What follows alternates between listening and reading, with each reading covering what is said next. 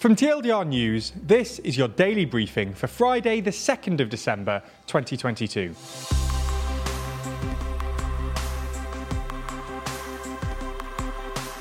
Good afternoon. In today's Spotlight story, we run through the scandal facing South Africa's president. There are more things happening around the world right now, though. So we'll run through three of today's other important stories. And in our exclusive Nebula section, we look at how the winter will affect the war in Ukraine. But first, why is the South African president in trouble? South Africa's president, Cyril Ramaphosa, is facing calls to resign and could even be impeached after an independent report said he may have committed serious misconduct relating to the so called Farmgate scandal, in which Ramaphosa is accused of covering up the theft of $4 million cash from his private farm, which, by his own admission, had been concealed inside a leather sofa. The panel's report leaves President Ramaphosa's political future hanging in the balance and puts his African National Congress Party, or ANC, in a difficult position.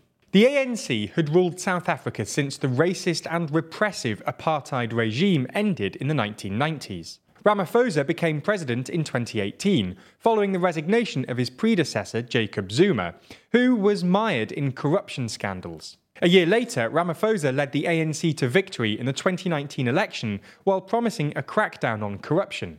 So, what is the Farmgate scandal that could bring him down? Somewhere between half a million and five million dollars cash was stolen from President Ramaphosa's private ranch in early 2020. At the time, the theft was not reported to the police, and Ramaphosa instead got his security team to investigate, and is accused of tracking down and bribing the culprits into silence. Ramaphosa acknowledges that there was a burglary but denies any wrongdoing. He claims the amount of cash stolen was around $580,000, rather than some 4 million, and that he made it legitimately by selling buffalo to a Sudanese national. He told the inquiry that the cash was hidden in the sofa because it was the safest place. The panel, led by a former Chief Justice, found that the theft had not been reported to police and that there was a deliberate decision to keep the investigation secret. The panel's report said, We think that the President has a case to answer on the origin of the foreign currency that was stolen, and that they were left with substantial doubt as to whether the stolen foreign currency was the proceeds of a state. It also concluded that Ramaphosa abused his position as head of state to have the matter investigated and seeking the assistance of the Namibian president to apprehend a suspect in the neighbouring country. So, where does this leave President Ramaphosa? Despite denying any wrongdoing, his future is looking shaky. South Africa's parliament will decide next week whether or not to launch impeachment proceedings, and he's already facing calls to resign, even some from within his own party. The ANC's National Executive Committee has been discussing the report and the President's future. The party is set to hold its elective conference in just a few weeks, where it'll decide whether Ramaphosa is re elected party leader to lead the ANC ticket at the next election in 2024. The country's official opposition, the Democratic Alliance, says the report represents a seismic shift in South African politics and has tabled a motion to dissolve Parliament in order to hold an early election. The ANC's majority in Parliament means attempts to force an early election or impeach the president are unlikely to get very far. So the main battle over his future is happening within the ANC, between his allies and critics, and may come to a head this month. Okay, so that's the biggest story of the day, but there's a lot more going on around the world. So here's a rundown of three other stories. In the UK, earlier this year, under the Boris Johnson government, a new law was proposed to protect free speech at universities. One of the stipulations of the bill was that universities would be unable to deplatform controversial speakers. If it was proved that they had deplatformed someone, they would have been subject to a fine. Now, though, the government appears to have watered this down.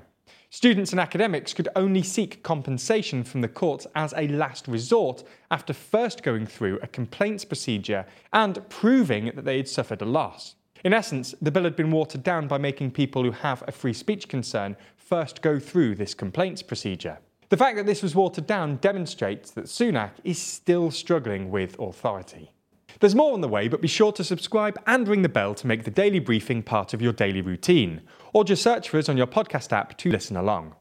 A feud between the US and the European Union over American subsidies appears to have been somewhat smoothed over, following a lavish state dinner hosted by Joe Biden for his French counterpart Emmanuel Macron. European leaders have been growing increasingly angry and concerned about President Biden's Inflation Reduction Act and the CHIPS Act, which contained big packages of subsidies for industries like electric vehicle batteries, hydrogen energy, and semiconductors, and tax incentives for US made products, with the goal of boosting manufacturing operations in the US. European leaders say Biden's approach would unfairly disadvantage non US companies, particularly in the automotive industry, and see investment siphoned away from Europe. But at a joint press conference on Thursday with Emmanuel Macron, Joe Biden said he makes no apology for the legislation and that he'd continue to create manufacturing jobs in America, but not at the expense of Europe, adding that tweaks could be made to the legislation.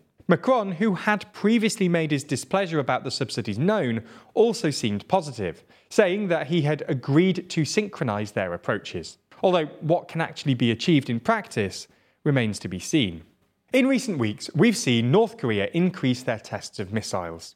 In total, they've launched more than 60 missiles this year, the most they've ever tested in a single year. This is something the international community is determined to dissuade, and as such, the US and its Asian allies have imposed fresh sanctions, this time on three senior individuals in Kim Jong un's regime.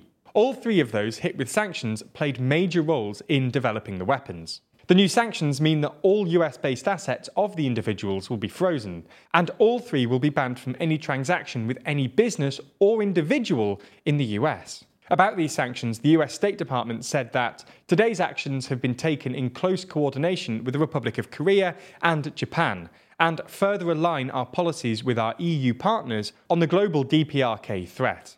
In the final uplifting story of today's daily briefing, we're going to talk about the world's first test of a hydrogen jet. This test was run in collaboration between EasyJet and Rolls Royce and was reportedly successful. Both companies hope that this will be a first step in eventually erasing aviation's greenhouse gas emissions, something that is very difficult to do. Electric planes are very costly due to how bulky the batteries required are. Hydrogen could be a good alternative, as it emits only water instead of carbon dioxide. We'll have to see whether hydrogen powered planes turn out to be a reality. That's all we have time for on YouTube, but if you want to see our discussion about how the winter will affect the war in Ukraine, then watch the extended ad free edition of the Daily Briefing over on Nebula.